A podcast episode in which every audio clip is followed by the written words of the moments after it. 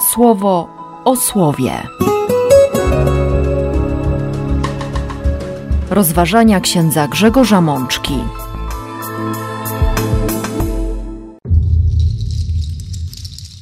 Dwudziesta druga niedziela zwykła, rok B.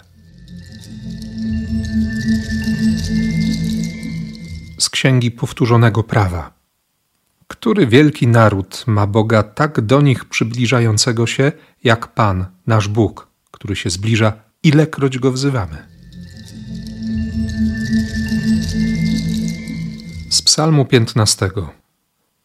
O Panie, kto może zamieszkać przy Twoim namiocie?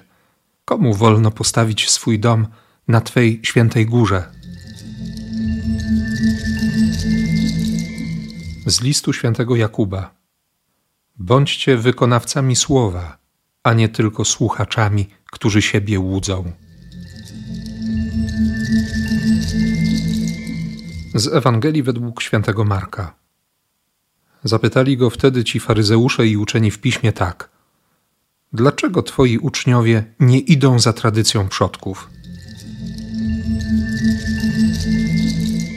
Siostry i bracia, przed nami kolejna piękna niedziela, kolejna szansa, by spotkać Boga, by przekonać się o Jego trosce, o Jego zaangażowaniu w nasze życie, o tym, że naprawdę interesuje Go nasza codzienność, bo On właśnie w tej codzienności przychodzi ze swoim słowem, przychodzi w Eucharystii i z Eucharystią, z tą propozycją jedności.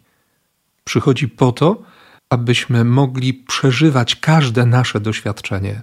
I to bardzo radosne, i to niezwykle smutne, razem z Nim. Jemu zależy. I dlatego właśnie po raz kolejny daje nam swoje słowo, by nas umocnić, by to słowo wwierciło się trochę w nas, w nasze serce, by odkryło też w nas to, co nie jest Boże. Byśmy umieli dostrzec, zauważyć i oddać Bogu to, co nam przeszkadza, to, co nie pozwala nam rozwijać się na drodze wiary, na drodze zaufania, przede wszystkim na drodze miłości. I dlatego zaczynamy od mocnego akcentu, którym jest fragment czwartego rozdziału Księgi Powtórzonego Prawa. Mojżesz jakby w nieskończoność, biorąc przykład z cierpliwości Bożej, przypomina Izraelowi: Słuchaj, słuchaj praw i wyroków żebyście spełniając je żyli. Słuchaj, a będziesz żył. Będziesz kochał, czyli będziesz dawał życie, będziesz odkrywał życie, będziesz życie przyjmował. I jako, że Bóg doskonale zna naturę człowieka, od razu przez Mojżesza powie do swojego ludu: Niczego nie wolno wam dodać do tego, co ja wam nakazuję, ani niczego odjąć. Widzieliście, co się stało z bożkami. Widzieliście, co się stało z tymi, którzy poszli za bożkami. Wy, którzy trzymaliście się Pana waszego Boga, żyjecie. Więc zachowujcie te prawa i wyroki. To jest wasza mądrość. Nie wiem, czy w taki sposób my patrzymy na przykazania, na, na Boże prawo, że to jest nasza mądrość. To jest umiejętność życia. Boże prawo jest umiejętnością życia. Jest szansą, by nauczyć się życia. Boże prawo, czyli spojrzenie z Bożej perspektywy. My wiemy, że to, co było w pierwszym przymierzu, to prawo, wokół którego potem narosły rozmaite przepisy, interpretacje, nadinterpretacje, reinterpretacje, ostatecznie stało się niewolnicze. O tym pisze bardzo mocno święty Paweł. O tym też w ostatnich dniach po raz kolejny y, przypomniał nam papież Franciszek, co zresztą spotkało się z dość ostrą reakcją niektórych środowisk judaistycznych.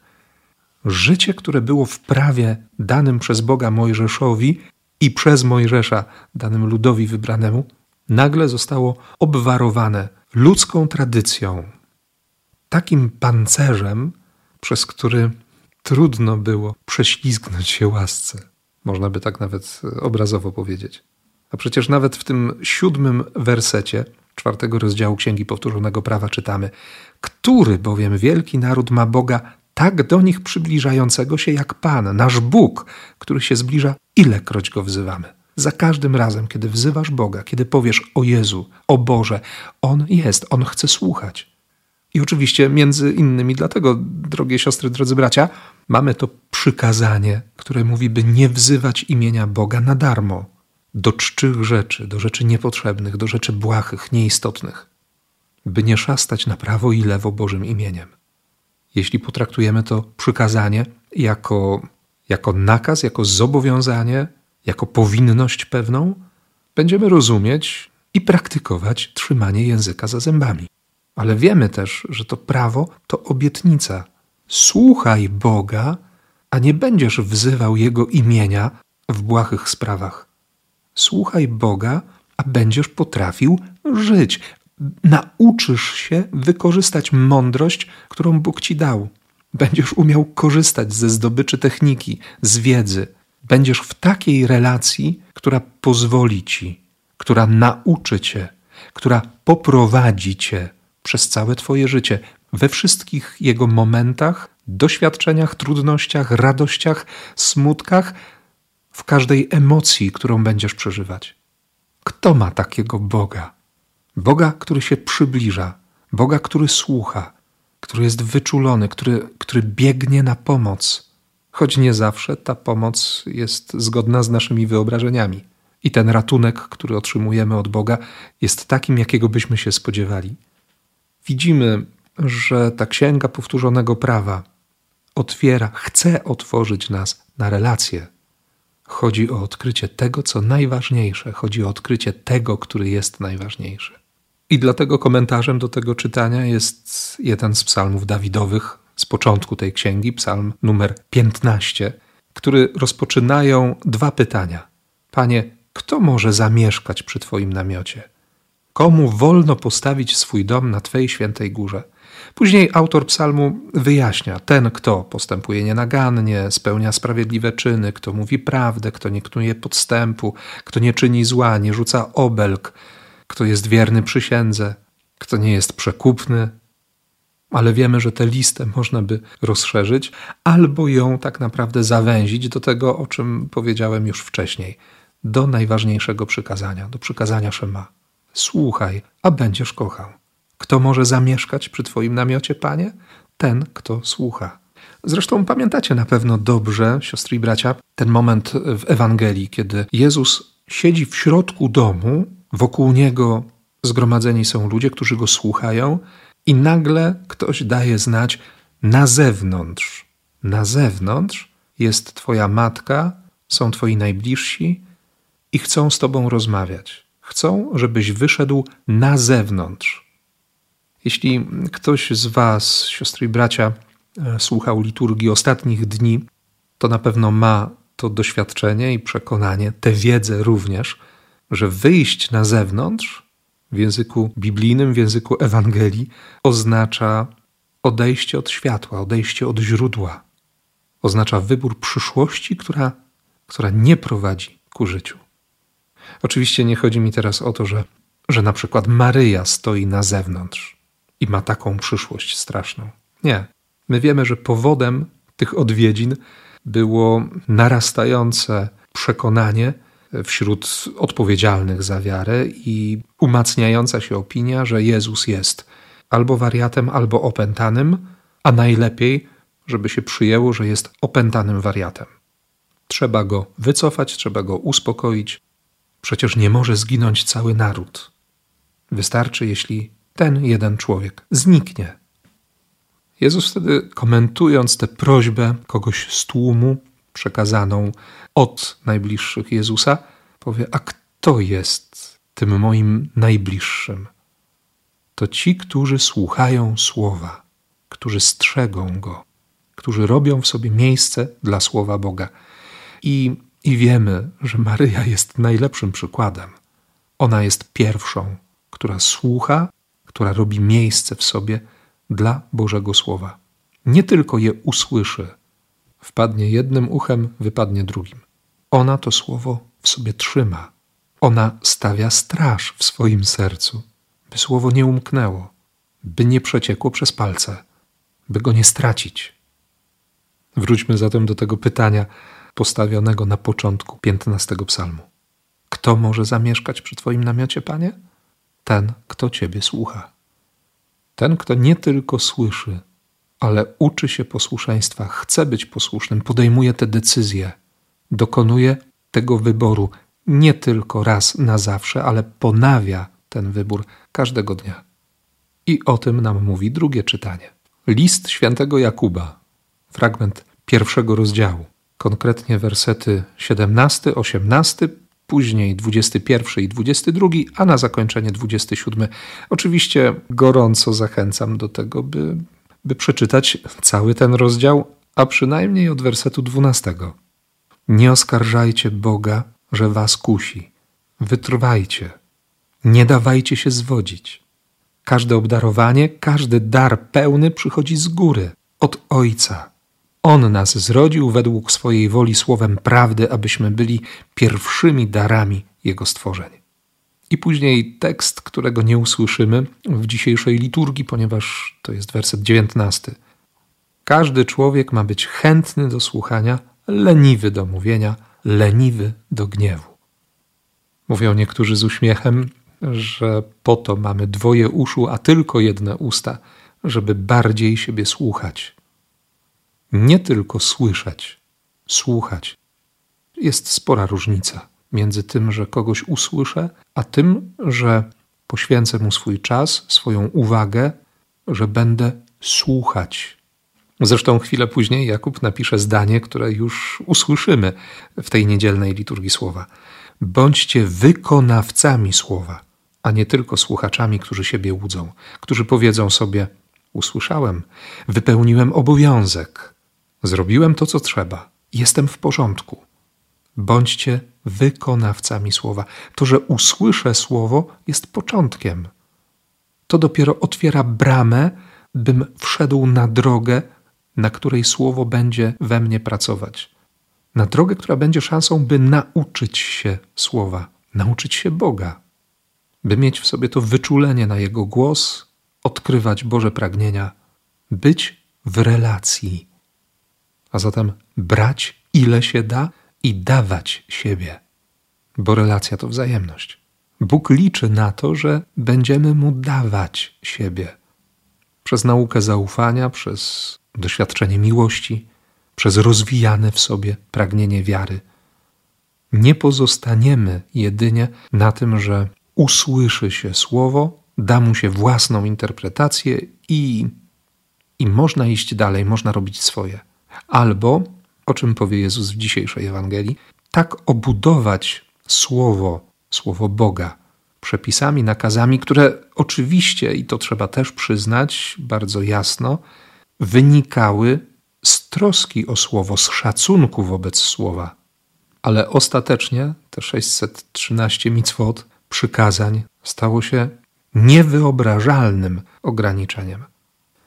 Zgubiona została istota, albo tak obudowana, ze względu na to, że istota, czyli miłość Boga, jest niezwykle cenna, że nikt nie może po nią sięgnąć, i w ten sposób z jednej strony głosi się Boga, który kocha, który działa, który tyle daje, a z drugiej strony nie można do niego podejść.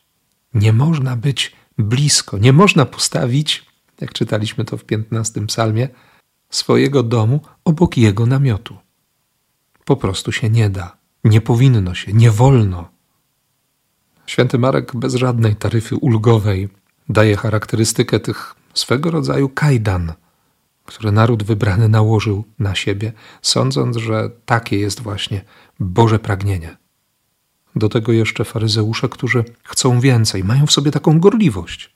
Chcą się oddzielić od grzeszników, dlatego te wszystkie rytualne obmycia, dlatego nieustanne oczyszczenia, dlatego w wielu wypadkach to bycie o krok od depresji albo jakiejś religijnej psychozy, od fanatyzmu, bo fanatyzm a gorliwość to dwie różne sprawy. I pojawia się pytanie: dlaczego? dlaczego twoi nie idą za tradycją przodków? Zawsze tak było i wiemy dobrze, siostry i bracia, że to jedna z najtrudniejszych spraw w kościele. Zawsze tak było. Komu to przeszkadzało? Oczywiście trzeba właściwego spojrzenia, trzeźwego myślenia i ogromnego spokoju, by, by nie wylać dziecka z kąpielą, można by nawet tak powiedzieć, bo jeśli dokopanie się do fundamentu pewnej tradycji, odkrycie jej kontekstu i perspektywa autentycznego dobra, które z tej tradycji wypływa, wynika, wtedy rzeczywiście spokojnie i w pokoju Bożym trwa się w tym, co kiedyś zostało ustalone. Ale jeśli tradycja nie pozwala na dotarcie do fundamentu, jakim jest miłość Boga, doświadczenie bliskości, przekonanie o, o autentycznej wolności, którą daje nam Jezus przez swoją śmierć i zmartwychwstanie, to, to warto to zmieniać. Oczywiście nie chcę zagłębiać się bardziej w ten temat, bo nie o to dzisiaj chodzi. Szczególnie, że Jezus bardzo prosto i konkretnie nazywa i jednocześnie interpretuje problem. Odrzuciliście przykazanie boskie, a trzymacie się tradycji ludzkich. Odrzuciliście przykazanie Boga. Tradycja ludzka jest dla Was ważniejsza. Warto dzisiaj zadać sobie pytanie, czy przypadkiem tak nie żyje? Wejść w głąb siebie, prosić Ducha Świętego o to, by, by dał nam światło, byśmy mieli odwagę i możliwość zejść bardzo głęboko do, do najgłębszych piwnic, najciemniejszych lochów naszego serca, by przyjrzeć się, co tam jest, gdzie są fundamenty. Czy przypadkiem ten nasz budowany z takim wysiłkiem i z taką pieczołowitością dom wiary, religijności nie przesunął się i nie zgubiliśmy fundamentu? zobaczyć, co się ma w sercu. Bo jak przeczytamy choćby w 15 albo 20 wersecie 7 rozdziału Ewangelii Świętego Marka, to, co z człowieka wychodzi, to czyni nas nieczystymi. Co mamy we wnętrzu? Co mamy w sercu? Złe myśli, rozpustę, złodziejstwo, zabójstwa, cudzołóstwa, żądze posiadania, zepsucie, podstęp, wyuzdanie, zawiść, bluźnierstwo, pychę, głupotę? Na pewno nie tylko to. Ale skoro o takich rzeczach mówi dzisiaj Jezus, to znaczy, że one też gdzieś tam w nas krążą. One chcą się zadomowić, one chcą się ukryć, one chcą być bardzo głęboko, bo wtedy mają szansę stawać się fundamentami. A budowanie na takich fundamentach zdecydowanie nie jest nadziejne na przyszłość, na życie, na miłość.